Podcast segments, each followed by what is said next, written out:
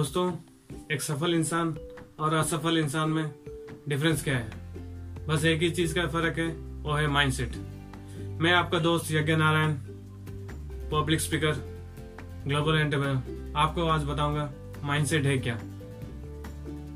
नमस्ते दोस्तों। माइंडसेट दो तरह के होते हैं। एक होते हैं फिक्स्ड माइंडसेट दूसरे होते हैं ग्रोथ माइंडसेट पहले हम जान लेते हैं माइंडसेट है क्या। फिक्स माइंडसेट जो फिक्स माइंडसेट के लोग होते हैं, वो अपना खुद का लिमिट बनाते हैं। वो समझते हैं हाँ जब भगवान का दिया हुआ है, बस वही है। जो इनबॉर्न टैलेंट है, वही है। हम उसको कुछ डेवलप नहीं कर सकते। वो अपना लिमिट खुद बनाते हैं। कुछ सीखना नहीं चाहेंगे।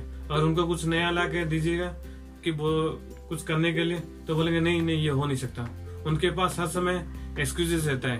वो कर नहीं सकते। ये नहीं होगा, वो नहीं होगा, उनका रहता है।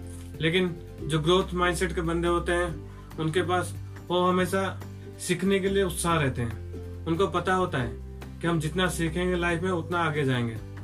तो वो लाइफ में ग्रोथ करते रहते हैं। बस यही फ़र्क है माइंडसेट का।